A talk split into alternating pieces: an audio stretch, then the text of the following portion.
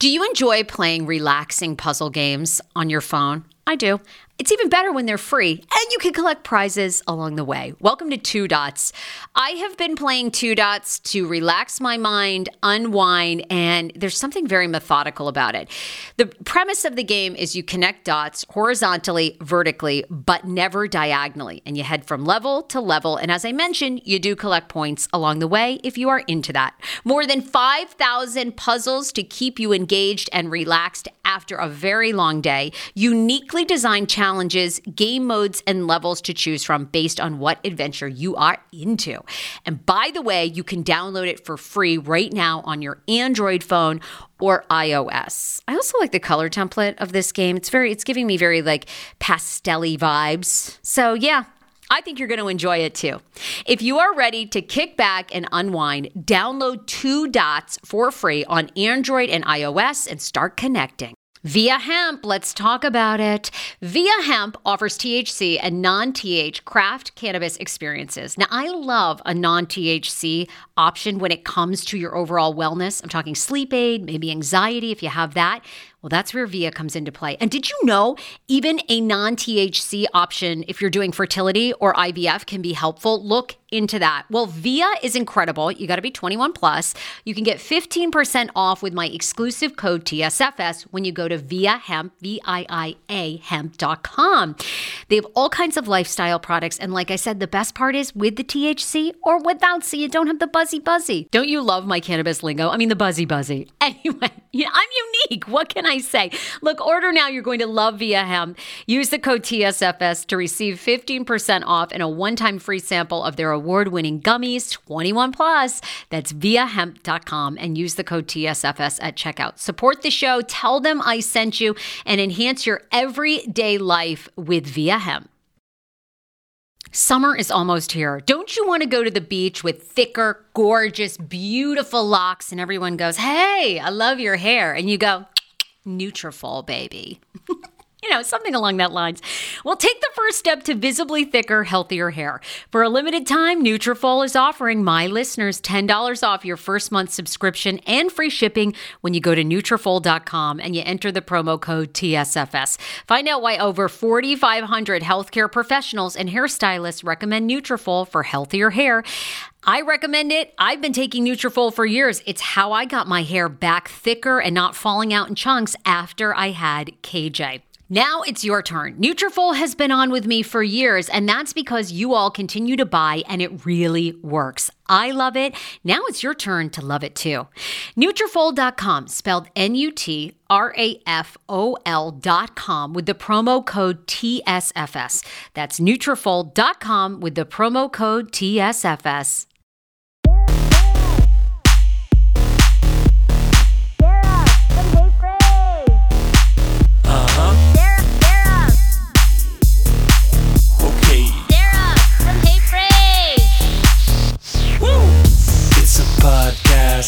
Not a cast pod, hey, rage. Every day she'll make you say, oh my god, she got the scoop on pop culture news, so grab a drink, it ain't what you think, it's Sarah and her crew. The day is finally here. I feel like we're finally getting to interview some of our idols, Andrea.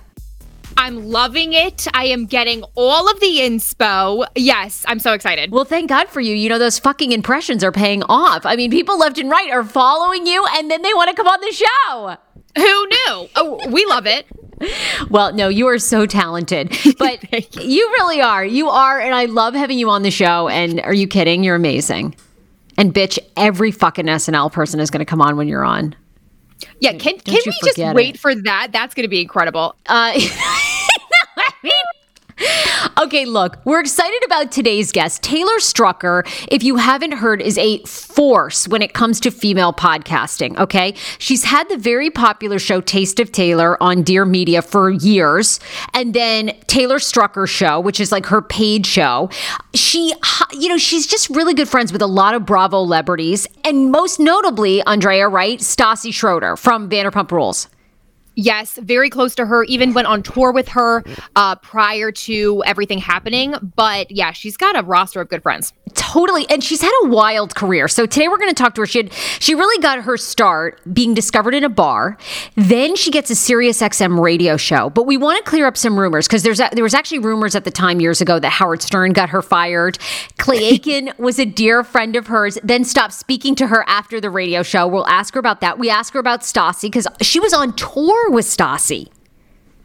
And, you know, she really got her start, like you said, in radio. So it was really interesting to hear how she started doing the comedy and her life on tour. Yeah. So, and then she talks, I think what's been amazing about her career, and she hosts things for Bustle and many other outlets that she's started hosting for, but she also talks about being an open social climber. So we ask her about that. I'm so happy you asked her, because I feel like not a lot of people ask. It's just something she says. But yeah, we get all into it. And fuck, I would be such a great social climber if I could stay out past 8. But you know, the minute, honest to God, right? We work those red carpets. The minute John Legend comes over, I start looking at my watch. I think, how much longer is he going to be here? I got to go home to Schmant. Yeah, he's like 3 interviewees down from us, and you're like, no, I don't care. I'm like, no, stay. So what was your favorite part about this interview? We wanted to give you a little bit of, if you're not familiar with Taylor Strecker, tune into her show. She has a great array of guests, a lot of reality stars, a lot of great New Yorkers. What was your favorite part of this interview, and what do you think people need to know about Taylor? She really is a force. I just love how similar we actually are. Like when she was saying all of the struggles and the woes of the media industry, I mean, the same thing. We're like, we know we could raise our hand with everything. She also was really open about confidence and going out there. And you actually recommended your own mindful eating therapist, which I loved. Another parallel. So I loved all the parallels. And then just a couple rapid fire questions. She gets into her relationship and how it was. Talking about her divorce with her now ex-husband, she calls him wasband, but openly talking about something so personal. I loved hearing all about her experience with that. And now dating a totally new person, you will hear all about it. Yeah. And I think that's really good. If you aren't aware, you know, she is open out as gay and has been with her partner, Taylor, who's also named Taylor, for years. Mm-hmm. But she does talk about that. And we get into body image, working in the entertainment business, and we get into how difficult it must have been to come out as a gay woman after you're married for years. Like, that's not easy. So many things, AJ. She does, and you should absolutely subscribe on her website, which is, it's the Taylor Strecker Show. And what's her website? TaylorStrecker.com, and you can sign up to listen to the live streaming show every day. Boom. Sign up and become a member of that, and then listen to her weekly on Dear Media with Taste of Taylor. So, AJ, here we go. Yay! It's a podcast, not a cast pod. Hey, rage every day, she'll make you say, oh my God. We're live. We were just fangirling. We have been following this woman for years and years and years, admiring her podcast work, her hosting work. Also, we want to be friends with you, and then everyone you know on the Morning Toast, and every goddamn person you know at Bravo. We're like, every time we see you, we're like, this bitch knows everyone. We want to know. The fabulous Taylor Strecker is here. Hey, girl. Hey. Hey, guys, girl. Hey. I will tell you, if I am nothing else, I am a queen social climber. Okay, that is what I am good at. I just want to let, like, okay, you see this apartment I'm in? Yes. Not a reflection of my financial state. It is a reflection of social climbing skills. This is my friend's apartment. We only pay like an extra $500 between me and my girlfriend a month from our 500 square foot studio. Okay, so all right, tell us like 2 tips to become a social climber, because I am trying like hell to get on that goddamn points guys, you know, private jet. Like, how do we? What do we do? Tough. He's tough to get to. I've tried. I can't get near him, but I will. I'll get my claws in him. That is such a fucking good question. You know what? It's so, I will say, I started at a young age because Kate Bosworth moved to my town when I was in 9th grade. So I was leaving my public school system, going to private school, because I was going to lesbian training camp, which is all girl Catholic school. Yep. We know. We all went. Well, you're from Massachusetts originally, and I went to Mount Holyoke. So, yes, I'm a Mount Holyoke grad. Yes, girl. Oh my God, please. Mass is the best. I love Mass. So, but basically, you know, when she moved to town, I was like, oh, I will be friends with this girl. And so it didn't really work out to my abilities, but I'll tell you this, proximity is everything. So the second you get an opportunity to get near them, no matter what, you just have to like do everything that they do and then make them fall in love with you. That's it. Like, find commonality. And I guess I'm really good at Liz. I am not, you guys already had it full. I am not, okay. I am not very smart, but I am an emotional genius, okay? My EI is so fucking off the charts, it's beyond. So I think I'm really good. Like, I'm an empath. I'm like, I emote. So I can pretty much tell really quickly. I've learned this. I think I always had it from when I was little. Like, what someone's vibe is, what they like how to relate to them. And so I did it with Kate. We were actually on a trip to West Virginia, and we were building like additions on homes and roofs for like underprivileged families in West Virginia. Okay. So we like went down as a church group, and we all stayed like in fucking like sleeping bags on the floor of a high school. And Kate was in my like my unit, but there was like 80 kids there, and so I was like, she will be mine. Oh yes, she will. She will. Like I will make her my friend. You already had your eyes on her. Yeah. And someone who I was really good friends with in middle school, who like totally fucking stabbed me in the back. Can I swear? Yes. Oh yeah. My God, we curse all the fucking time. Thank God, because otherwise I'd be like, I gotta go. If I can't swear, I'm pointless. So, but she basically, we became arch enemies, and she got her claws into Kate first. She's the ultimate social climber. Everything I learned from her. And so she had Kate, and I was like, I have to be even better to undo all the bad things that this bitch has been saying about me to Kate, but like, we worked through it, and then she introduced me to my very first boyfriend, who was her ex-boyfriend. That's why I have so many self-esteem issues, but we'll get to that in a little bit. But basically, she set me up with my first boyfriend, who was like my first like love, and so that really bonded us. But when my parents made me break up with him in high school, I had to stop being friends with Kate because I had to cut ties with all. So my parents ruined my life. What? Yeah. Why? What happened? Oh, they hated him. He was like the bad boy in town. He like allegedly stole computers from the high school. Maybe. I'm not going to fight it. Allegedly. And they were like just bad news. They figured you'd be drinking, you'd be out doing drugs, you'd be smoking weed with this guy. I was. And then so they might have known. Okay. They were just scared I was going to get pregnant, honestly, which I actually didn't do because I was kind of a prude with him, which was fantastic. But not for that long, but it's long enough. But yes. Anyway, so yeah. So, but losing out on that golden goose at such a young age, I was like, I knew I would, you know, this is psychotic. I've actually never admitted this, and I can't believe it because you guys know I'm such like an open book, but I used to have like, even in college, I'd have dreams of like running into Kate and us like being like, and it was not like romantic. It was total like platonic. We're just like best friends. And I was like haunted by these dreams. And then I moved to Los Angeles my junior year of college for this like LA program through Ithaca. And my roommate, who I called, El Serioso. She was just like the most serious girl in the entire world. She was Irish Catholic. She had a twin brother that was like so much fun. God. And she was just like so serious. Anyway, so she went out to LA for this like law program. El Serioso. Classic. And she was doing paralegal work and delivering scripts for this like must have been entertainment law firm to different celebrities' doors. So one day she knocks on this door. Who opens it? Kate Bosworth. So she's like, oh my God. I know Taylor's obsessed with Kate because I never stopped talking about her. So she was like, I know Taylor Strecker.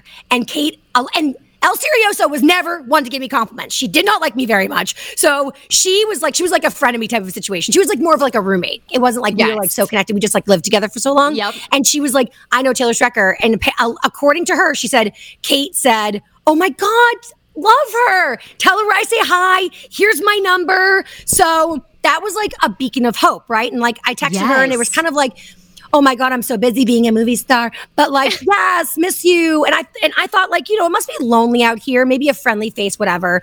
We never got in touch. And then years later, I ended up at Sirius, right? So then I'm like, I'm going to run into Kate at this job one day, and we're going to reconnect and become best friends again. And so I would talk about it obsessively on the show, and my co-host Kenny tease me mercilessly. So one day I took Kenny and my producer to the Soho House for lunch, and we're sitting there, and all of a sudden Kenny's like, oh my God, Kate Bosworth is here. And I was like, no. So I am like, I can't. And so I'm like, fuck it. I'm going to be so mad at myself if I don't do this. So I walk over to her, and it was so weird, you guys. Okay, so that picture, that was after this. I got to eventually interview her at Sirius XM Radio, and that was a great moment because I was the interviewer and she was the interviewee. But this, but the time that preceded this, it was weird. Really? Like I went over and I was like, Kate, hi. And she turned around and it was like, she just turned around like, oh, hi. Like we had just saw each other 3 days ago. It wasn't mean. It wasn't nice. It was just like matter of fact. It was like, oh, hey, you. There you are. And I was like, that's a weird reaction when you haven't seen somebody for like over a decade. Yes. Years. So then I was like, maybe she didn't recognize me. Maybe she didn't know it was me, you know? But then she came to Sirius and then I was nervous because I was like, she kind of like was weird. And she like came with her husband, Michael Polish. So like the Kate I saw at Soho House was like Orlando Bloom Kate. Yes. Yes. So maybe she just as a person had grown, evolved, you know, whatever. Or maybe she just knew who I was this time because people were like, you're going to see Taylor Strecker and all she does is talk about you. And she was like, I know that name. Oh, her. But we actually still share like out, like we both have a very close friend like in common. And his name is Kris. And I love him so much. And he is fabulous and he is gay and he loves to torture me with the fact that he's friends with Kate still. So, wow. But he's getting married to his fiance in like, well, who knows now when, but they're having a wedding and I'm sure they'll have like bachelor parties and like I'm going to be invited. You'll be reconnecting like, I'm gonna see again. Kate. So will Kate. But so this is what lit the fire under my ass because I was like, I let her get away. Like Blue Crush, I saw with my mom and I was like, yes, miserable. I was like, I can't. I'm so upset. The jealousy plus also like being like an actor, singer, kid. Like there was obviously I was like, there was a competition between me and only me. She wins. She didn't even know what was going on. And it was just like, it made me feel like a fucking weirdo. So anyway, when I got serious, I was like, I don't need Kate. I'll find other Kates. You've got I'll find better Kates. Yeah, and you have. And you have. Okay, but is that the thing with being friends with celebrities? Because you are. Is it fun or is it really like a pain in the ass? Because I got to imagine now with social media, everything is taken out of context. Everything explodes. So, I mean, do you go with them and they want your cell phone and they don't want to disclose? I mean, is it fun? Like, don't you want to be friends with us? We don't give a shit if you tell them about it. Yes, I want to be friends with you guys. No, regardless, okay? And also, body odor. You guys are not notable. I never use the word celebrity with myself because I know what real celebrities look like, you know? But y'all, we are definitely notable. Okay. Notable. Okay, I like that. Notable. Yes. That's right below public figures. That's right. So like we're not Z-list celebrities. We're like I don't know, we're like in some sort of like Elon Musk math equation of like a subsection of celebrity that's lower. Yeah, absolutely. Right. Yes. Instagram doesn't have a category for us yet. We're right under public figure. Yes. We're like top 10 season 3 American Idol. You know what I mean? Like if I Googled you, I'd be like, oh yeah, I know her, you know, but like we're not Carrie Underwood, you know? Exactly. You know? Okay, look, you have had so much success. Let's go back to the beginning. Sirius XM, obviously we all three of us are women that started in radio. So you land, I actually had read that you landed the Sirius XM gig after you were discovered in a bar. Is that true? It's true. It's not a lie. It's true. And you know what's crazy? Call her daddy girls, because I'm like so obsessed with like everything that's been going on with them. Yes, we are too, yeah. But they actually, when I was like doing a deep dive into them with like all the craziness with Barstool and like Mr. Seatman and whatever, I read that like they got their start. It was a New York Times article, which just kill me. But literally. And like good for them, but like, sorry, like jealous and competitive. I just can't help it. I know, we are the same way. We've been in it for so long. Come on. Where was Barstool when we were like, you know, 20 and a half? Thank you. Jesus. I know. So I was reading it and they were saying that they were like at like a music festival because that's what the kids do these days. And that they were talking about sex essentially at a bar and that they like a group of people came around them and were like, oh my God, like we would listen to this as a podcast. And that's like how they were discovered. And I swear to God, I know I sound paranoid. You guys know I am paranoid. But I was like, they fucking stole my story. Because my story doesn't even sound real, and I know it's real, and I feel like them bitches just stole my shit. That's how I feel. But we feel that way every day. I mean, honest to God, we're like, we feel like we basically, you know, discovered and originated podcasts, and then every motherfucker has one. We're like, of course she's got a podcast. Right? It's like, I know. With radio, I'm like, I thought that, like, you had to be selected. I didn't realize you could just, like, do it. fuck. And so now, what did they originally do? Did they place you with other people? You had a morning show, right? Yes. So what happened was, I was fresh out of college. Okay. My friend Nicole, who's now like, she's huge. She's Nicole huge. Morning Mashup. Yeah, Nicole Ryan. Morning Mashup. Mm-hmm. So we went to college together. We were roommates right out of college.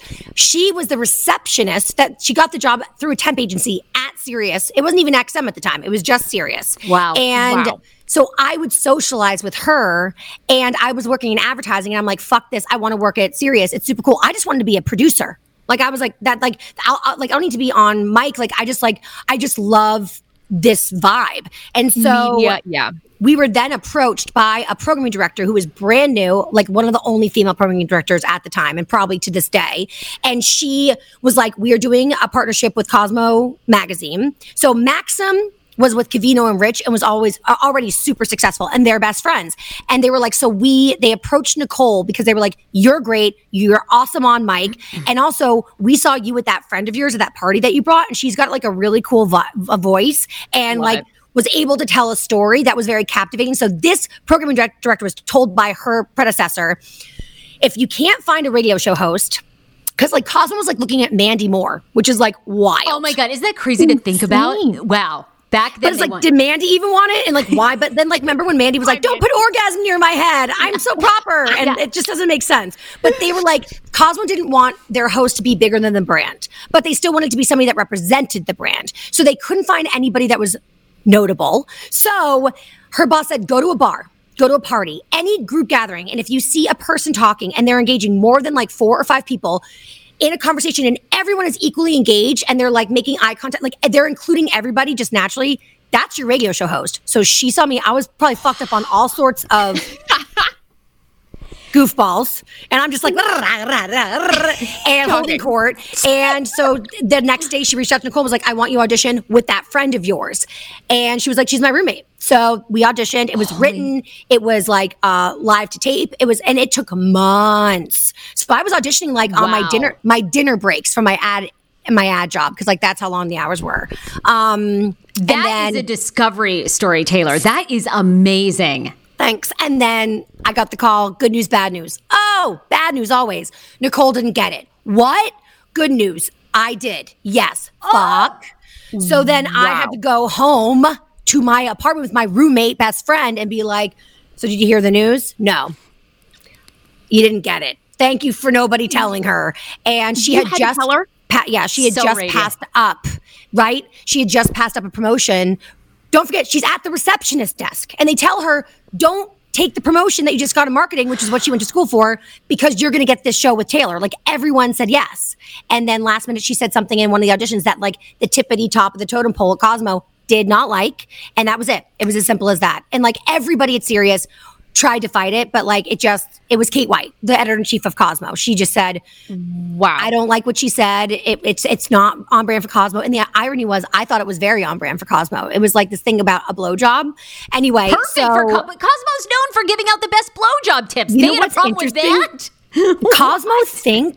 Cosmo thought at the time, I can't speak for the brand now, but I was shocked because Cosmo under Kate White, and I love Kate White. I want to be very clear on that. But Kate was a little bit more of a lady.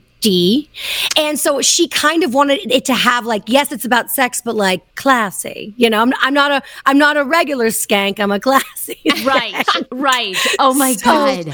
So when Nicole crossed the line with the blowjob, she just thought it was like too, I guess, graphic. Racy. Now, did she move her shit out that night? Because I would have been like, AJ, deuces, fuck you. No, I mean, I know. Did you two speak? That is a hard one. She spoke to you. That's a big woman. That's cried, and then she was like, don't take it. And then I said, if I don't take it, I can never get you in. So if I take it, well, they still need to find a co-host, so I'm just going to throw every audition. And then she was like, cool. So then we were on the same page. I will say I got ridiculously skinny because I was so stressed out, which like, please bring that stress back into my life.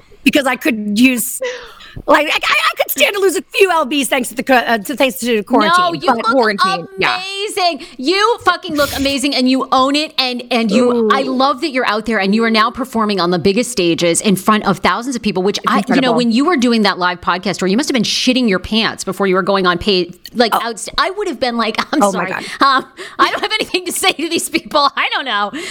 You've done some huge things. I'm very, very lucky. And I will say this, and this is a very annoying thing to say, and I would hate me for saying this, but I do really think that this business, it's a lot like, of course it takes talent, but I think, whether it's podcasting, radio, which is like same thing, acting, dancing, which doesn't even count, which I feel so bad for dancers because like they work so hard and like nobody even cares. It really hurts my feelings for dancers. And then also and like... They have their time. They have their time. I feel bad for them. Have you seen Addison Rae? Have you seen this Addison Rae TikTok star who's now getting a huge podcast with her mom on Spotify, and all she started, like that's all she did was dance. Oh, I forgot. TikTok is now where all the dancers are becoming bigger stars than the Kardashians. Right, they're finally getting their due. Speaking of the Kardashians, Andrea, your impersonations of Kourtney literally give me so much life. I die. I cannot. I can't. I know. Thank you. Yes. Impressions were, you know, I'm always striving to make it in whatever it is in the media industry. But if impressions are going to take me there, well, you know, I got to ride that train. Fuck yes. Ride the train. So good. But this is my question about like, well, Sarah, you go. I wanted to ask her. I was just going to have you finish what you think the industry is about, because I think that what you've been great at, and part of the reason so many people and especially women follow you, is you have been really transparent with your career, the highs, the lows, and you've gotten to some great heights. And then all of a sudden, it seems like the rug's pulled out. You know, in a way, like we were saying, we feel like we parallel your career. So, what do you think it is in the business? So I think that like there is a lot of luck, right? There's a lot of luck to this business and timing, but I think that being an opportunist is that's not like when you say someone's opportunistic, and it sounds negative, but actually being able to see opportunity is really a strength. So I think that when you're able to see opportunity, like you have, like that's a part of like, yes, combined with talent in this industry, but there's a lot of luck involved of having the opportunity in front of you and then also being able to see it. So like, for example, me going to the bar with Nicole, I was not auditioning for radio shows. That was kind of fell in my lap, and that pisses a lot of people off, and I get it because that's how I feel about the Barstool girls, you know? Yes. All of them. So I totally get it. But I also think that I think it's always important to keep really good relationships because you never know where someone's going to end up. And I think this industry's it's an industry of a lot of favors. And there are two kinds of people in this industry: people that want to rise to the ranks, like all boats ride with the tide. Yes. Those are my people. We always and then there's like fucking cutthroat bitches that think that there's only one spot for every woman, which I understand where that comes from, but like that mentality doesn't help anybody in the long run. Right, and even if you get to the top that way, Bethany Frankel, like eventually I do think it will come to bite you in the ass. And maybe like, listen, Bethany's probably untouchable now in her career, but look at her fucking love life. It sucks. Bags of dicks.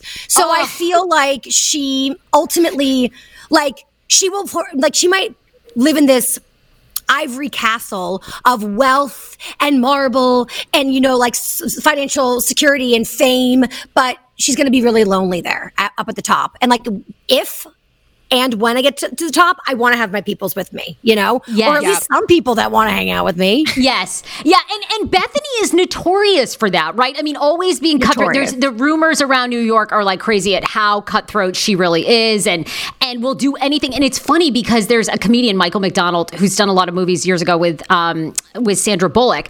Anyway, I met him at Fox 5 when I was doing a story. Anyway, he actually was Bethany's improv teacher. And he would say in New York that Bethany would come to him every day and go, I don't give a fuck about technique. Tell me how I'm going to be famous. Tell me what I... And he'd be like... They completely clashed, and he'd always be like, that's not what the class is. And she goes, okay, but tell me how I'm going to be famous. Actually, does she have an answer for me? Because I would love to know that answer. Does she have an answer?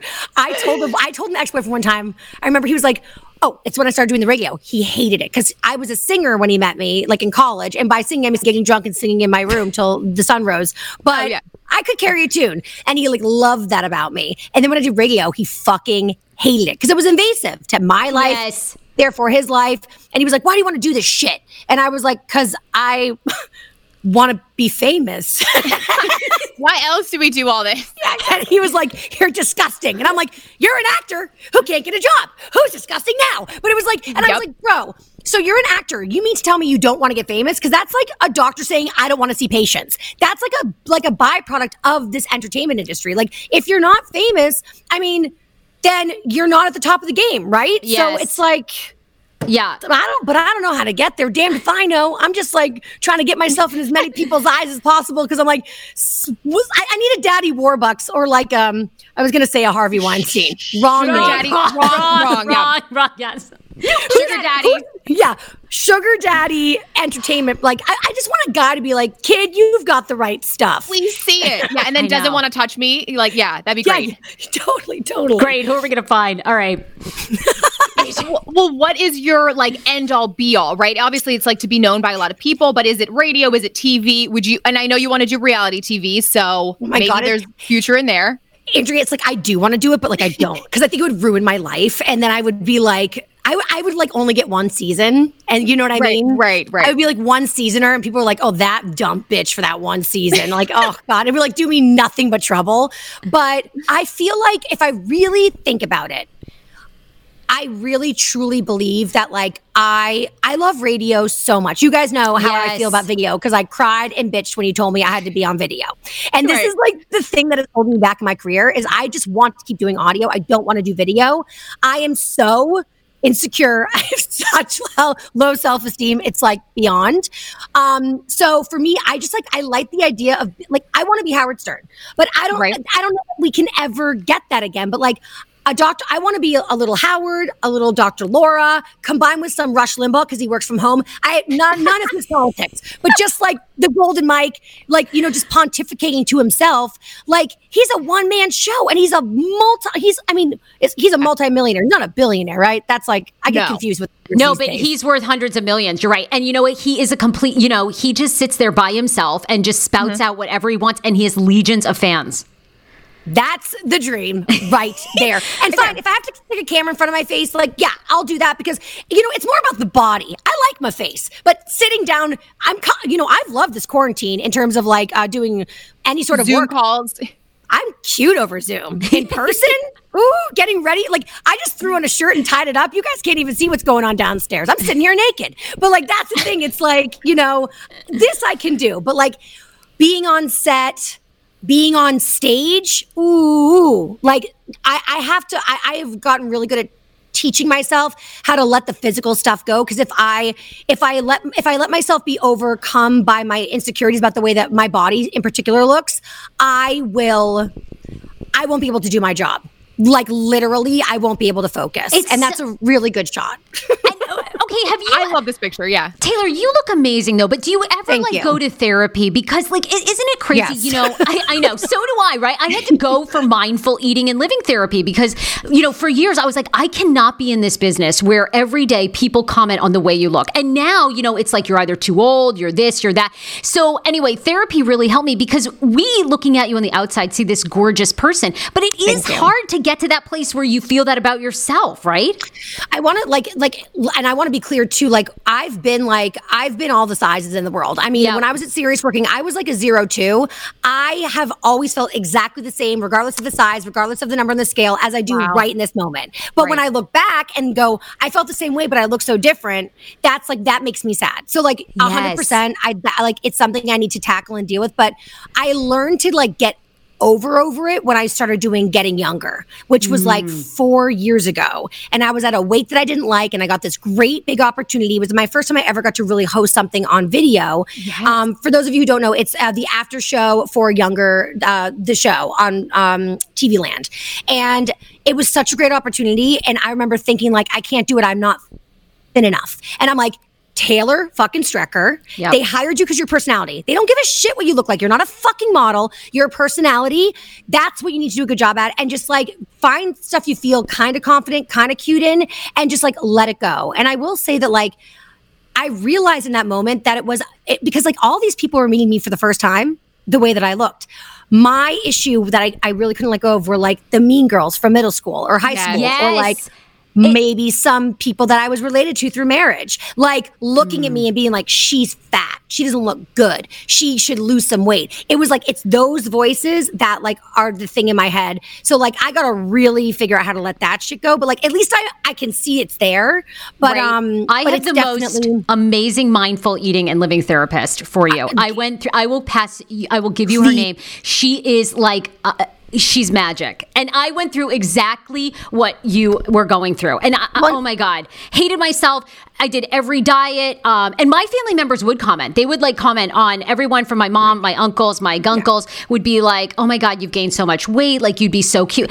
I even at Mount Holyoke at an all women's college, my journalism professor at the end of the class, she was like, okay, what do you want to do? And I was like, I really want to be like Oprah, like the white Oprah. And she's like, Sarah, they do not put fat girls on TV. Like you were lying. No, oh no, they're first of all women's college.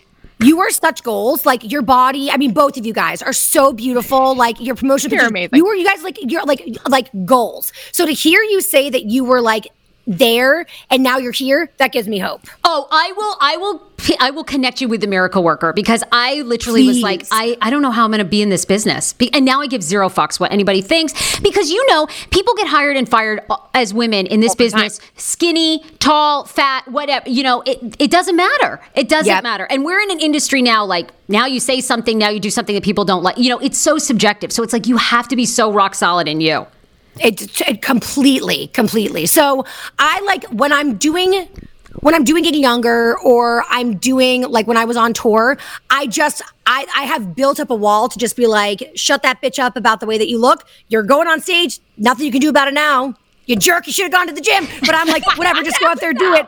And then I'll get a picture like that I'm like, fuck yes, queen. And then I'll get other angles that I'm like, wish you hadn't sent it to me. Thanks for tagging me. Yeah, great.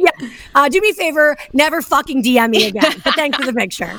Okay, this is going to be like a 10-hour interview. We have so much to ask you. Sorry, all right, let's do like a quick lightning round here. You lived briefly in D.C., right? When you were married to your ex-husband? Wasband. No, wasband and I didn't live in D.C. Oh, you did. Okay. DC was. I did a lot of work in DC because of my work with Sirius XM. We were in DC a lot because of that. Okay, got it. Because XM was in DC, Sirius was in New York, and when they merged, they wanted us to go down and use their like facilities because they were so much bigger and better than ours. But yeah. Okay, now is there any truth to the rumor that that Howard Stern actually got you potentially removed from Sirius XM? Is that? It's a joke. Oh, it is. Oh. My mom. Howard did that? Fuck, I love Howard. My mom was like, Taylor, I've been listening to your show, a lot of callers. Because like, remember when Howard like went to like 3 days a week? Yes. So he like, right. So we started getting tons of Howard listeners. And people be like, I know you're a girl, but like you guys, you and your co-host give me Howard like Robin vibes. And I'm like, biggest compliment in the world. Yes. And so my mom was like, honestly, Taylor, I think Howard's going to be real. Oh. And then I interviewed him on the red carpet for Sex and the City 2 movie premiere. Oh. And I was standing next to Lisa G. So she was like, this is how you do red carpets. Because red carpets are fucking hell. And so she was like showing me the ropes, and then Howard came over with Beth to talk to Lisa, and then I'm like, hey, I like my Cosmo radio flag, and then Beth was like, I love your show, and I was like, ah! And then Howard was like, she really is a big fan, and like, you know, with her work, like maybe she should come on the show, and I was like, anytime. He was so lovely and so great, and the next day on the air, he was like, so like Lisa G's on the red carpet with this like random girl from like, I don't know, like some magazine, radio, it's serious. He was like doing his shtick, his like disrespectful shtick. But I'm like, that dick. And so when I told my mom, she was like, he's threatened by you. I mean, clearly you're stealing all of his listeners. I'm like, yeah, that's what's up. So like, that's always been the running joke is like, Howard Stern did it. He got me fired. And you were there with like Opie and Anthony. And I feel like all those guys, were those guys asking you out on dates? Like, I feel like Jim Norton was probably trying to get in your shit all the time. No, really? Jim is so weird. Yeah, I know. Jim is like I mean, I respect him as a comedian, but like Jim is just like not friendly. Yes. He looks so cold and just frightening. Yep. Yes. Yep. Sam Roberts is one of my favorite human beings on the face of the planet, and such an asshole. But like, I so love him. But I will say, Opie and Anthony. Anthony, I think, got a kick out of me. I'm sorry. I could see that. Opie got a kick out of me. Opie? Okay, got it. Anthony, I don't think he liked my strong feminist vibes. I'll put it that way. Yeah, I don't see him liking that, no. They kind of came for me on their show. I forget how it even started, but, I was so quick to be like, yeah, and, I, have, hair on my asshole. I was so quick to, desexualize myself. Yes. That they didn't know where to go. Because, especially with old school radio guys, basically just shitting on women. You're stupid, you're fat, you're ugly, you're not good enough, I'm the king, you're the jester. That's so the dynamic. So when there's a woman that's can go toe-to-toe and fight back and be like, oh, I'm not about being sexy to you. I'm about my opinions. It kind of disarmed them. And Opie got a kick out of it. Anthony didn't like it that much. But I fought. Do you hear that? That is the sound of the brand new and delicious You Natural Conception for Her in their juicy strawberry gummy flavored. Oh my, this is now my favorite thing to take. It's a fertility aid. If you haven't heard about them, they are unbelievable with thousands of 5-star reviews on Amazon. Go and read them for yourself. And they're famous for their Conception for Her and Conception for Him formula, which Schman, my hubby, has been taking for over a month because it takes two to tango. Conception for Her fertility aid is well-researched, baby. They have ingredients like ashwagandha, zinc, magnesium that can help you on that journey to have a healthy baby. So what are you waiting for? Go and order now. You're going to love it, and I want to hear from you. Check out You Natural on Amazon and use code Fraser20 for 20% off Conception for Her, Conception for Him, and the Conception Bundle. That's EU Natural on Amazon, or follow the link on our website for 20% off Conception for Her, Conception for Him, and the Conception Bundle with the promo code Fraser20. That's Fraser, the numbers 20. How ironic. I love this. Got a new podcast for you to listen to. Yes, I do. It's the Dr. John Delaney Show. Schman and I were actually playing a clip from Dr. John's podcast because he was doing the topic of Are Youth Travel Sports Ruining Families? Well, Dr. John Delaney has over 20 years of sitting with families and dealing with hurting people and mental health issues. He has a PhD in counseling. Delaney walks alongside real people as they navigate tough decisions. And this is actually something that I really enjoy about his show. It's caller-driven. I feel like I'm going to have to get a caller-driven show, Dr. John. I love this. Anyway, listen to the Dr. John Delaney Show wherever you get your podcast, or you can follow the link in the description of this podcast episode. I always make it very, very easy to find my sponsors and people that I partner with. So start downloading and listening today to the Dr. John Delaney podcast. Enjoy. Hero breads. Oh my gosh. Chef's kiss. Do you love carbs? I'm obsessed. Give me a croissant. Give me a tortilla, baby, every day, slathered with some hummus. Yes, please. And then a lot of veggies, a little turkey burger in it. Okay. That's my own proprietary sandwich. Thanks. Hero Breads right now offering 10% off. Go to hero.co.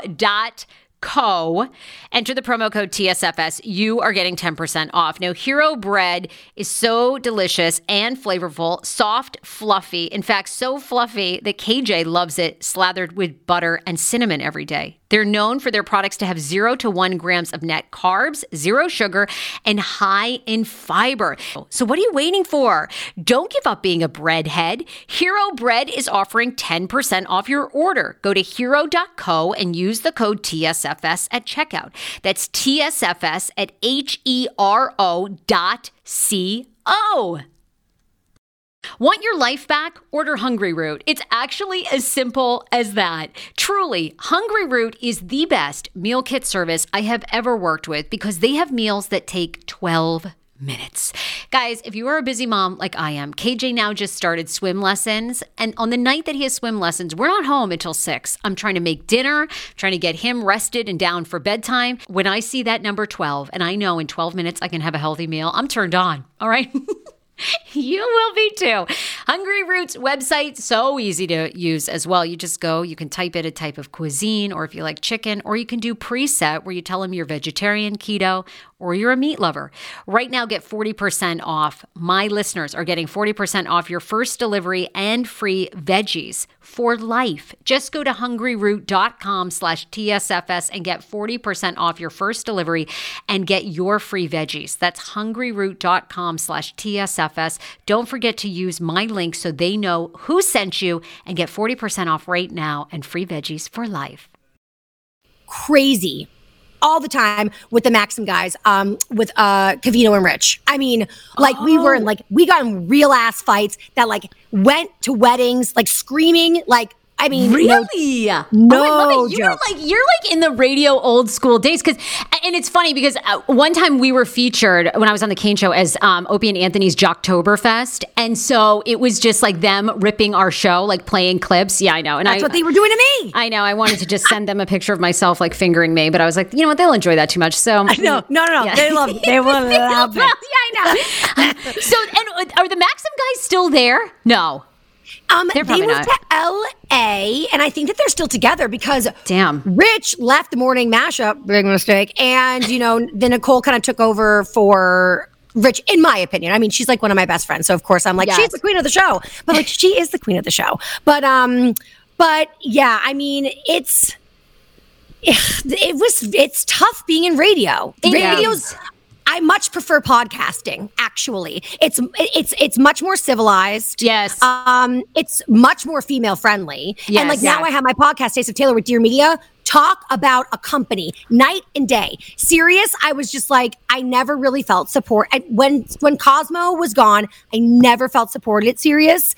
And literally Dear Media is the complete antithesis of that. Like, Michael Bostic is their CEO. He also does his podcast with his wife, Skinny Confidential. Yes, yes. He is so respectful of me. I can't even tell you. He's been so supportive of me and everything I do. Like, he's wonderful. And he is like he basically has built an empire to support female voices in a male-dominated, again, here we are in audio, a male-dominated industry. But he knows the advertiser dollars want to go to women, not fucking men. So actually, in a radio show that caters to men, I mean, yeah, I guess like what? Cars? Sports? Like, sports, what do men want to buy? Beer? Yeah. Outside of that, like, grills? What really is there? Women are the, I mean, they're the spenders in the family. Definitely. They're the consumers. So ultimately, advertisers want to get to women, and Michael gets that. So he is like the biggest feminist aside from Obama that I know, and I love him for it. So that is a good thing, is that there are now, I'm seeing these, and also he's a millennial guy. Millennial guys are different than like a boomer guy. Yeah. So I do think the tide is changing for better for women in particular. But, you know, I will say, I think that podcasting, like, for women, I think that there's still just like miles to go in a good way. Like, we're not even near the tip of like the monetizing of this industry. So we're in a good spot. That's good to know, but do you feel like it's so saturated? Because Addison Rae, TikTokers, everyone's getting it. What's the future of podcasting, though?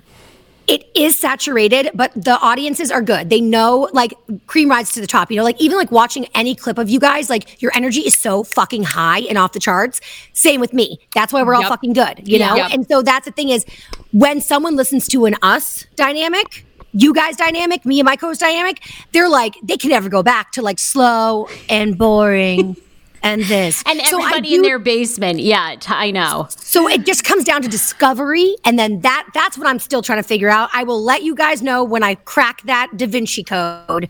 But, you know, it's all about the energy. And that's something that we learned, all of us, in radio. Because radio is energy, energy, energy. But it's also like people you want to hide in the closet. Like, what's the number one rule in radio? Never let the audience see the host. That's the number one rule. Because you know, most people in radio have a face for radio. So it's like, and that is, and you talk about body image. When people would meet me out, they'd be like, oh, I really thought you were going to be like tall and blonde and skinny. And I was like, no, I'm like, 5'3". Aren't you all three? No, I'm short. At the time, I had really dark hair and I was heavier. And I was like, no, sorry, I'm Sarah in the morning. And they were like, oh. No, sorry. That's what they say, because it's like a fantasy in people's minds. But like, now it's changing. So like, you know, I mean, we all pretty cute. We're snacks. So like, I feel like it's our time. I think we just have to like...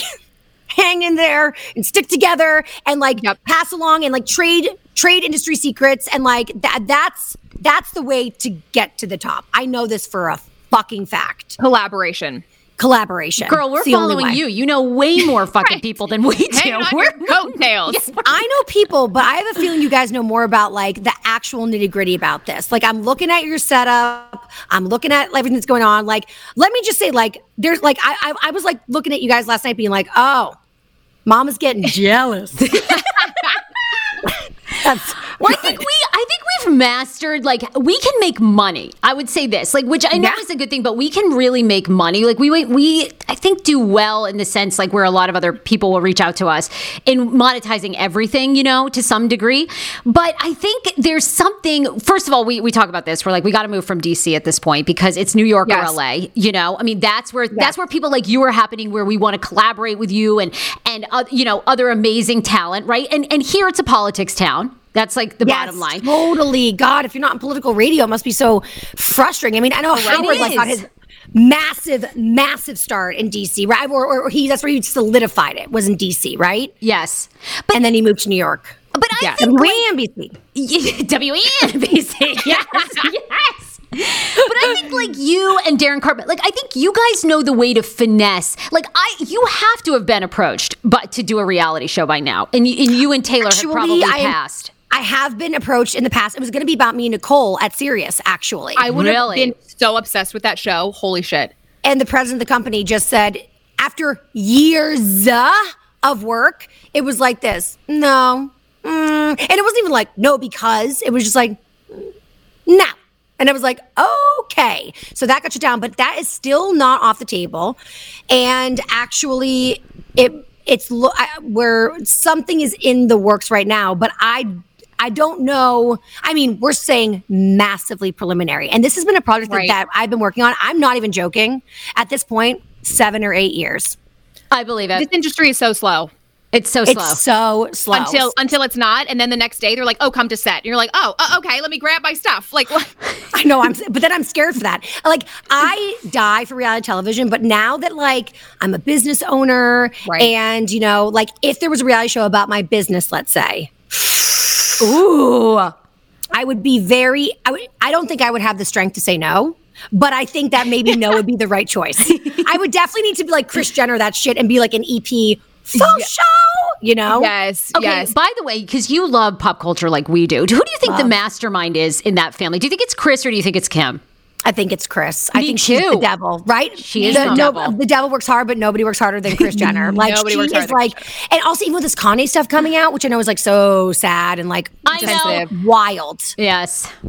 But he was saying all this horrible stuff about Kris, and I mean, the white supremacy, I don't know about that, but, like, yes, she's, like, kind of a monster. Like, I felt bad for him, but also, like, no doubt. Like, I'm shocked she hasn't, like, gotten control of him before this. I mean, there's been years that I'm like, where's Kris Jenner? Right? You can rein him in? But I always thought maybe she thinks he's, like, a super-duper talent and has, like, respected his, like, genius, because he is. I mean, he's so, like, when he's good, he's so fucking great. Like, nobody can touch him. So I think that she maybe had this, like, fangirlness with him, and now it's just, like, he's threatening the brand and everything they built too much, and, like, Kris is going to, like, shut it down. And I don't know how, but we will see in the next coming days. It is going to get juicy. I know. It's so hard to know with that family, though, because, like, we always go back and forth. Like, is this orchestrated? I mean, they are the masters. I feel like that Tristan and, you know, Chloe thing, you know, was just, it worked perfectly for that season that they needed. You know, it's a tough one to figure out. She's a PR maven, and that's something that I can tell you I fucking blow at. So do we. That I would say that is one of our kryptonite weaknesses. Like, if you can spin your shit into what, like, I wish we could do that too. I feel like that's all three of us. Yes. Marketing. This is what we're doing. We're going to focus on marketing. You guys got marketing, so I'm going to copy you. Marketing, promotion, and then just like the general, like pushing it all out there. We got good products. It's just a matter of how do we get more eyes on it. Yes, let's call Kris. Let's call Kris Jenner. Fucking, we need. She seems like she's wrapped up in some things though, but. Just a few. But we'll contact her. Yeah. We'll contact her. Okay, Taylor, but I want to know this too. Your personal life has been very public. I think it is so brave. It has to be hard. And obviously we've all read a lot about, you know, you call him your husband, right? He recently has a new nickname. His new nickname is also Chad now, because a co-host that joined the show recently. I've known her since I was 17. The world brought us back together in like such a random way. But she was like, oh, and then I saw you again when you were in New York and you were engaged to that Chad guy. And I was like, that's not his name. But he's such a Chad. So Wasman or Chad. Both will suffice. And so, I mean, it had to have been so difficult to, like, when you finally realize that you're in love with Taylor, to then come out publicly, were you, like, freaking out? I mean, because even though everyone is, like, totally in love with whoever you are, and I feel like now we're in this age of acceptance, there is still this thing of, like, oh, now she's with a woman. You know what I mean? Like, you must have been, how'd you work through that? Especially because I was still at Sirius and I was aware of what a boys club it was. I already was the girl who fucking fought with all the guys because I like we were talking off camera, like before we started recording, but I was saying that my friend Nicole is doing great at Sirius. Like I was saying how like I have general ideas about Sirius, but like my friend Nicole just recently went through something that like actually turned that on its head and they like gave her such respect. And Nicole has always gotten along with every guy there. And Nicole's just a fucking guy's girl, like, and not like in a she's like a creep or she like, I mean, does she maybe flirt a little bit and use her womanly wiles? Yes, but not never crosses a line. Like I wish I knew how to fucking do that. Like instead I'm just like rights for women, I have a voice, I'm like, let me in the boys club, and they're just like, no. I so know. Like, but she always did really well with the guys, but like I will say, like, even when I was straight and married, I still was bombing with all these dudes. They fucking hate me. Like Nicole would be like, why are you fighting with all of them? I was like, I hate them all so much. But like her and I, even though we're so close, we are so different. But like I just felt like so disrespected by a lot of the guys at Sirius. But like, I don't know, maybe that's like also just like my own shit. I literally lost track of my thought. What was the question?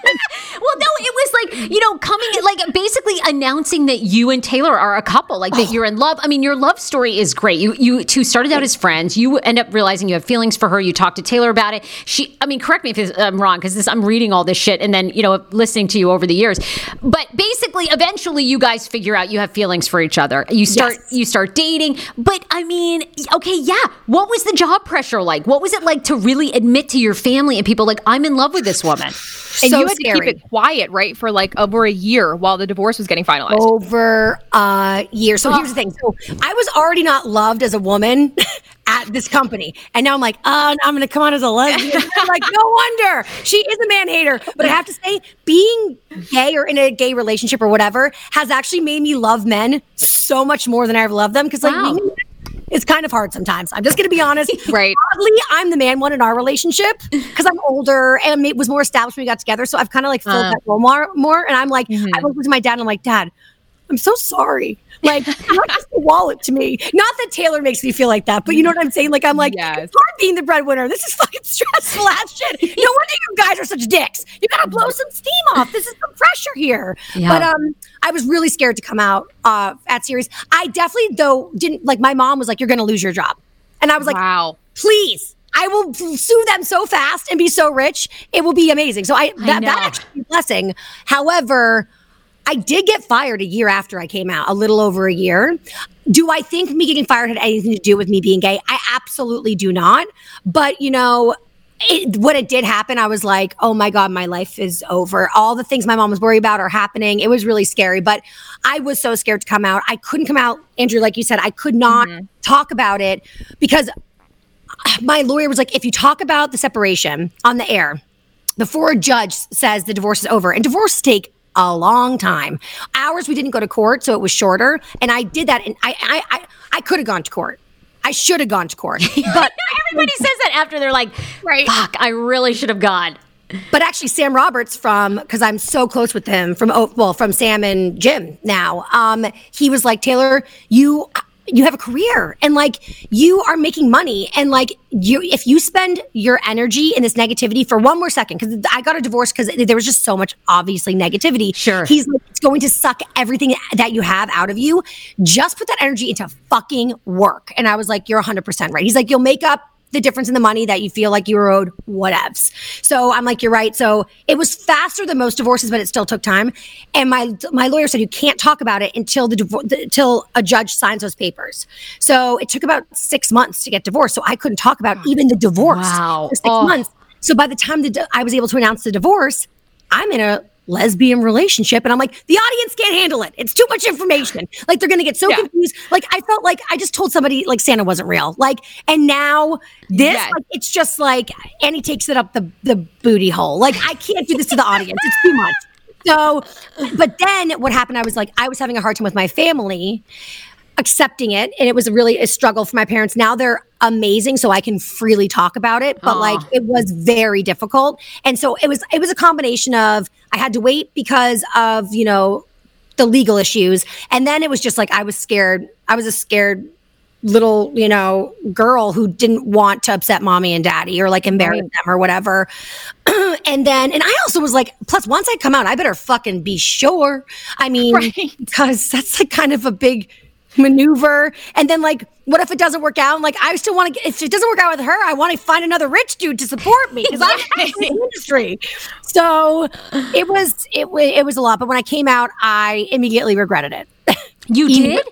Yeah. On air. I came out on air. I cried and I said, I shouldn't have done that. My private life is my private life. I didn't owe anybody that. Why did I do that? And then all of the audience reactions started to come in and I'm like, okay, I did the right thing. I will say my parents didn't talk to me for a week. So that sucked. But you know what? Again, it's all good now. So like, and I also want to share the story too. Like, my mom's always like, why do you have to keep telling that story? And I'm like, there's not people that are going to go through it. And for them to know that it was hard, we came out better off on the other side. Like, that is, it's hopeful and it's, you know, it's encouraging and it's important. So. And don't you think that parents, it's probably because they of course love you. And I'm sure now they adore Taylor, but it's like her better than me. They like her better than me. Isn't it about like wanting to protect you though? Right? Because everybody still knows, for people that are LGBT, it is still a little bit of a harder journey, you know? That's what she said. She said it's harder. It just is harder to live as a gay person in this world. I said, absolutely, Mom. I'm not disagreeing that. But like, I have never been in love like this before. And so not being with her, like because I was in a pretty loveless marriage and I know what that feels like. Like if you've ever felt more alone when you're with the person you're in a relationship with, you know what I'm talking about. Oh, and so I knew what that felt like. And so then to feel the opposite of that, I'm like, I'm never letting this go. And I will sacrifice many things to be with this person, you know? So, but my mom's not wrong. It is a harder life. Like, if Tay and I want to go on vacation, thank you, pandemic, we can't go anywhere. And also thank you to our president, because nobody will let us even leave the country even if we wanted to. But like, we have to Google, is it gay friendly? Like, that's crazy. Oh, wow. You know? It's just like these little things that, because I lived my life for so long as a heterosexual, I know what it's like to not think of those things. Yeah. So now that I have to think about them, I understand, like, when people say, like, people who are in the LGBTQ community, why we need certain rights and certain support. I understand why my mom said it's more difficult. She was right. It is. But also worth it for, you know, in my experience. So I know. Definitely. How are you guys doing in quarantine? I was listening to one of your podcasts when you like did like a therapy session together. Is there more sex? Is there less sex? Or are you guys just like best friends now? More sex. Oh, okay. God. Well, because she is horny and I am, historically everyone knows that I'm like pretty asexual. So I think I am too. I'll tell you, I actually have a great product for you.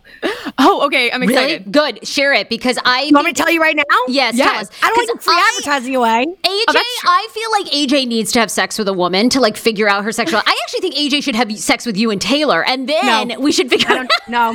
I really love AJ, and I don't want to hate her, and I will, because she has a banging bod, and I will feel very left out. You guys will know so much about how to pleasure, so I'll just stand there and be like, teach me. Oh my God. Yes. Okay. I have no idea. I'm not going to lie. I'm not here trying to like campaign for everybody to have a lesbian experience. No, they should. However, I thought my vagina was so gross and like so embarrassing and like must smell so bad and like all these things. And I always felt like sex was for the guy, and being with my Taylor, our vaginas are magical and gifts to the world. So you're welcome, everybody.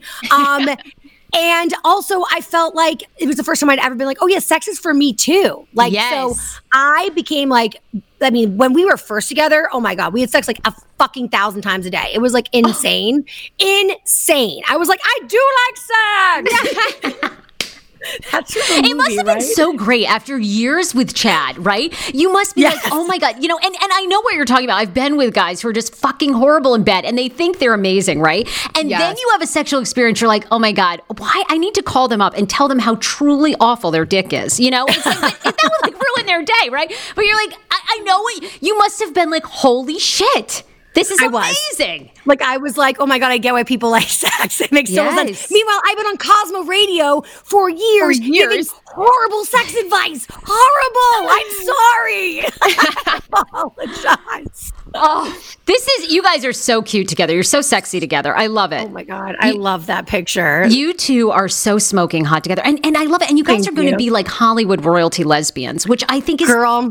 I know you're going to be with, you already are, you know? I mean, and that's why I'm trying to become gay. So then I can go with you and Andy and everyone on our gay cruise. Because, I mean, what am I going to do? Bring along my schman? I mean, you know, it's my like, I mean, oh, hey, you're the only straight guy here. God. You know? I will say, as a straight person, I felt like, especially when I was married to a husband, just because of like the way his family dynamics were, I felt like we were like lame, like we weren't cool at all. Like we were there was another couple in the family that was always like, aren't we the cool ones? And I was like, I am cool. What the fuck? And I would be like husband, Chad, get it together. Come on. Yes. But like when I became lesbian, I was like, oh my God, I'm automatically cool. This is so great. You are. I see you with Darren Karp and everything. You guys are always like hanging out. She's smoking weed. I'm thinking, fuck, I need friends like this. I need friends like this. We're here. Come hang out with us. We'll get Jackie O. Now, I mean, I can't imagine she's probably not smoking weed, but that's fine. Then I don't think Jackie O is smoking a doobie. I don't. Nor do I think Claudia is. Claudia's not a smoker. Damn. They can make us classier, though. You know what I'm saying? Like, we'll head to the Four Seasons in New York. They'll bring up the class and we'll bring it down, you know? But it's fine. Like, it'll be a good balance. Oh, my God. Because I was at Jackie O's wedding. I got in the biggest fight. I got in the biggest fight with Taylor. Okay, yeah. Tell me if you're friends with Heather McMahon after that. Okay, so here's the deal. Heather and I met in a super weird way. I basically was talking about her on my radio show, The Taylor Strecker Show, and saying, like, somebody told me to have her on, but, like, I got my wires crossed. So, like, I get, like, enough DMs that sometimes I get, like, confused. And so, Andrea, you know. Yeah. Worst. Best to this. So, I literally was, like, somebody was, like, there's this amazing woman. You have to check her out. She's doing all these great things. She's a little bit like older for your audience, which people always say. And I'm always like, what does that mean? Like, I guess people think it's a super young show, but it's not. Like, I have 60-year-old listeners. Like, I've been on the air for so long and it was serious. Yeah. So, but anyway, that's besides the point. So basically she was like, it's an older woman. So she was talking about somebody else. And then someone else was DMing about Heather. And I got my wires crossed. I thought it was all the same person. So I'm all like on the radio being like, there's this girl and her name is Heather McMahon and she's 45 and she lives in Atlanta and she got legit.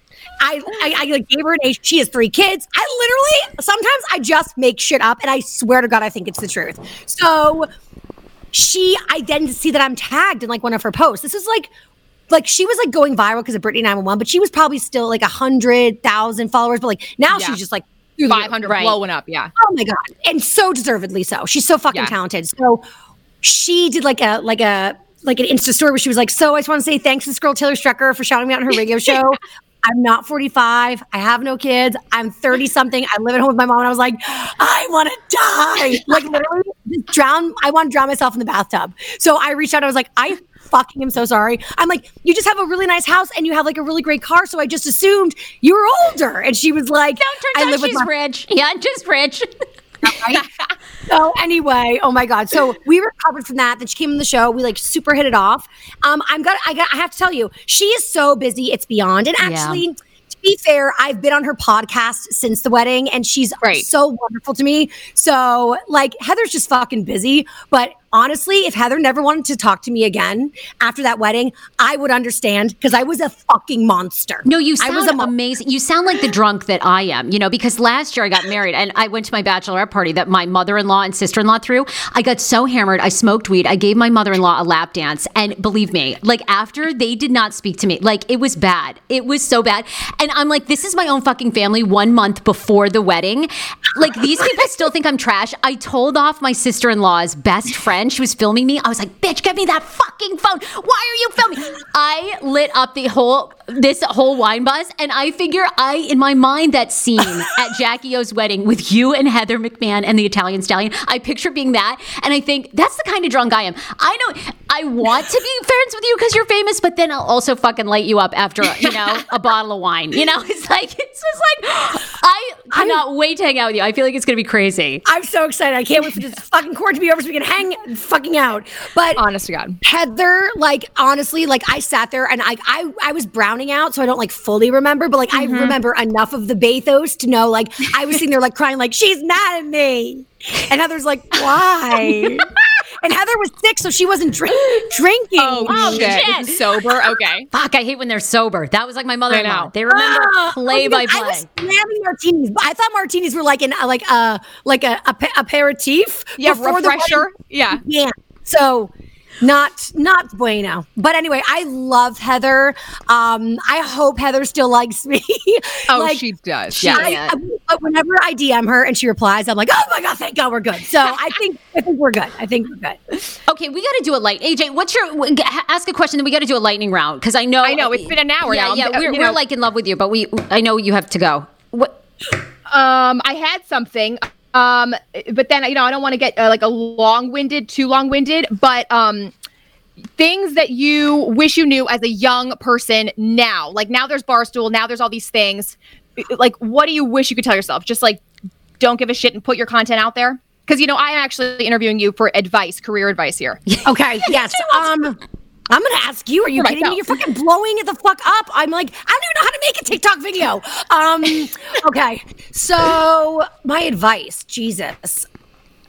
I guess I would say learn all the technology, like learn how to edit. That would be my number one piece of advice. And like tell myself, like, could I tell myself about technology that was coming up? Oh, yeah, sure, yes. Yeah. Like, tell us. I think I would say to myself, Taylor, there's this thing called social media that's going to start happening in college. You're going to ignore it because you don't like emails, but you need to start paying attention right off the bat and like really focus on it because it's going to be something that you will make money off of someday. And it will, it literally, if you want to be a celebrity, this is your generation's way of doing so. So like, don't poo-poo it. Don't think you're better than it because you're not, bitch. Because if I had gotten on that train sooner, I might be in a way better spot. Oh, God. No, we hear you. Okay, we're going lightning round because we asked people two questions. All right, true or false, will you ever have Clay Aiken on your reality show where you confront him? False. Never want to talk to him again. I love that story. Fuck Clay Aiken. What is he doing? Running for Congress or something in Oklahoma? Who cares? Yes. That motherfucker. Yes. Fuck him. And you know what? He's one of those people I don't even feel bad about talking shit about. I don't even care. He never spoke to you after you. That is not weird. Isn't that so fucking weird? I got fired. He never reached out. He was my last show I did before I got fired. Now I don't think I got fired because of him, but like I think he thinks that, and then whatever. I don't know what's up with him, but he clearly didn't like me beyond my regular show at Sirius. So such a user. Yeah, I know. Okay, we have a listener that wants to know: have you been getting more hate for speaking out on political issues? Yes. So much, but honestly, I don't care because like I'm seeing it through a different lens now, and this is brand fucking new for me. I was like such white privilege, like blind little bitch just floating through life, and when my eyes were opened, I was like, oh, it just toppled on me, and then I was like in my feels, but like that's why I'm allowed to like let it slide off because I'm like, listen, I really feel like. Then you're on the wrong side of history, and that like, and if you don't want to fuck with me, that's fine. Because honestly, I don't have the energy to be fighting you all the live long day. I have had some conversations that actually have ended like they've been had with respect, and they've ended with like perspectives being changed. I'm not against having hard and uncomfortable discussions. Yeah. I'm against people like just being like, you think this, so you are this, and I won't fuck with you. I'm like, then don't fuck with me. Yeah, then don't. We get it. We're not gonna be friends anyways. Exactly. Stassi announced she's preggo. Are you going to the baby shower? Are you going to have a child with Tay yourself? Oh, yes. Tay and I are definitely going to have children together. I know. I mean, because if we didn't, she literally would be miserable and would end up leaving me. And I love her. I love her more than I love not having children. Yeah. So we will do that at some point. I'm not sure when. I think the engagement's probably maybe sometime soon. We're just going to do it together. Okay. Get rings and just figure out a time to do it. And then I think we'll probably do a pretty quick wedding. I'm thinking next summer, something super low key at my parents' house. And then we'll do like a big party. But and then I don't know when Stassi's baby shower is. I'm like, I mean, I want to go, but this fucking, flying cross country right now is so scary. Stassi and Bo really want Tana to come out, but we'll get there at some point, but we just don't know when that point is, you know? Okay, and you know we have to ask, but this is from a listener. She says, in Taylor's opinion, can Stassi make a comeback? Would you like to comment on that or pass? I can comment on that. Yeah, I definitely think she can, and she will. I do too. Yeah, I really do. And you know what? I'm not a fan of cancel culture in general, especially when it affects somebody who's so close to me. You know, I just think cancel culture eliminates the opportunity to learn, and I want people to always be able to continue to be better. So, go ahead. Keep going. I feel like I think cancel culture eventually will get canceled. How about that? Yeah. And I think that, I definitely think that she is like a force and, I think that she is fascinating and she has like huge fan base and they're always interested in what she's doing, and she's living like so many incredible things right now. I mean, she's having a baby, eventually she'll get married, so I believe that Stassi will definitely have a comeback. Good. Yeah, and I'm with you, and look, you speak for a living, right? All of us who are in this business, whether you're in reality, whether you're on TV, when you put your life out there, you're not going to get it right every day. You know, you have to learn, you have to and have conversations with people. But if we cancel everybody, how does anyone begin to learn? How do they know? Especially when people have massive platforms of probably very like-minded people. So great point. An opportunity, for everybody to learn together type of a situation. Okay, last question. People want to know, when was the last time you had a failed audition? Because we have many. Oh God, yes, it was recent actually. It was it must have been it was hot. So maybe it was this past fall, and it was for I'm not gonna say what company it was for because I don't want to have them be we'll never work with her again. But my agent sent me on it, and it was gonna be like a panel type of a situation. It was supposed to be pop culture, escapism, all this stuff. And I went to the audition, and there was a girl, two girls, and there was probably 30 of us upstairs. It was a chemistry test. So I wasn't sure if they were testing what four of us worked the best together or what. But when I got down there, it became very evident that they had already picked two people, and those girls were running the fucking ship, which is fine. Who knows? Maybe they developed the concept and blah, blah, but they did not like me. And that was clear. And I was given prep questions, and it was all Kardashian and fucking Bravo. So I kept bringing up topics, and they were like, I've never seen that show in my entire life. I literally went like this.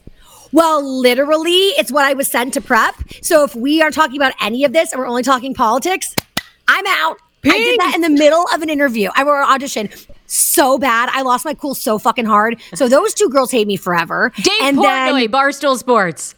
Right? It was I came home fuck this industry, I hate this shit. Yep. Oh, we have so those moments. Awful. And then also I know I'm gonna we have mutual friends, and so I know I'm gonna run into her. I just hope she's so self-involved she doesn't remember me, but I will never forget her. Good for you for standing up for yourself. I know. And honestly, why would you give me prep questions about the Kardashians and Bravo if you want to talk politics? Because there was not one political question on the prep sheet. It was so bizarre. Ugh. Oh my God. Yeah. To fuck. And it actually makes no sense. And you did absolutely nothing wrong. In fact, you did the right thing. And if I was a producer, I'd be like, we need her. Thank you. Yeah. I thought they were going to be fuck these bitches. We're handing the show over to Taylor. Yeah, exactly. When that didn't happen, I was devastated. Taylor, I fucking love you. Taylor, you're amazing. Look, it's fucking dinner time, so we've got to let you go. I mean, we've been on. It's happy hour. I mean, it's literally happy hour. We've been on with you so long. Please get back on YouTube. I need to see MTV Cribs of your amazing apartment. We'll all start a real estate business together because this media industry is crazy. So I know. I'm with you. You guys, thank you for having me. You were so fun. I'm sorry it took me so long to get on with you guys. Like, we have to get together and just pick each other's brains. Are you kidding? We can't wait. And plus, we're going to get hammered and then tell off B-list stars. We don't even care, please. We don't even give a fuck. Oh, yeah, no problem. Everyone. Can't wait for Corona to be over. All right, we adore you. Love you. We're going to promote everything Taste of Taylor is the podcast. New episodes out with Dear Media every single week. Bye, Taylor. We love you. Bye. Bye.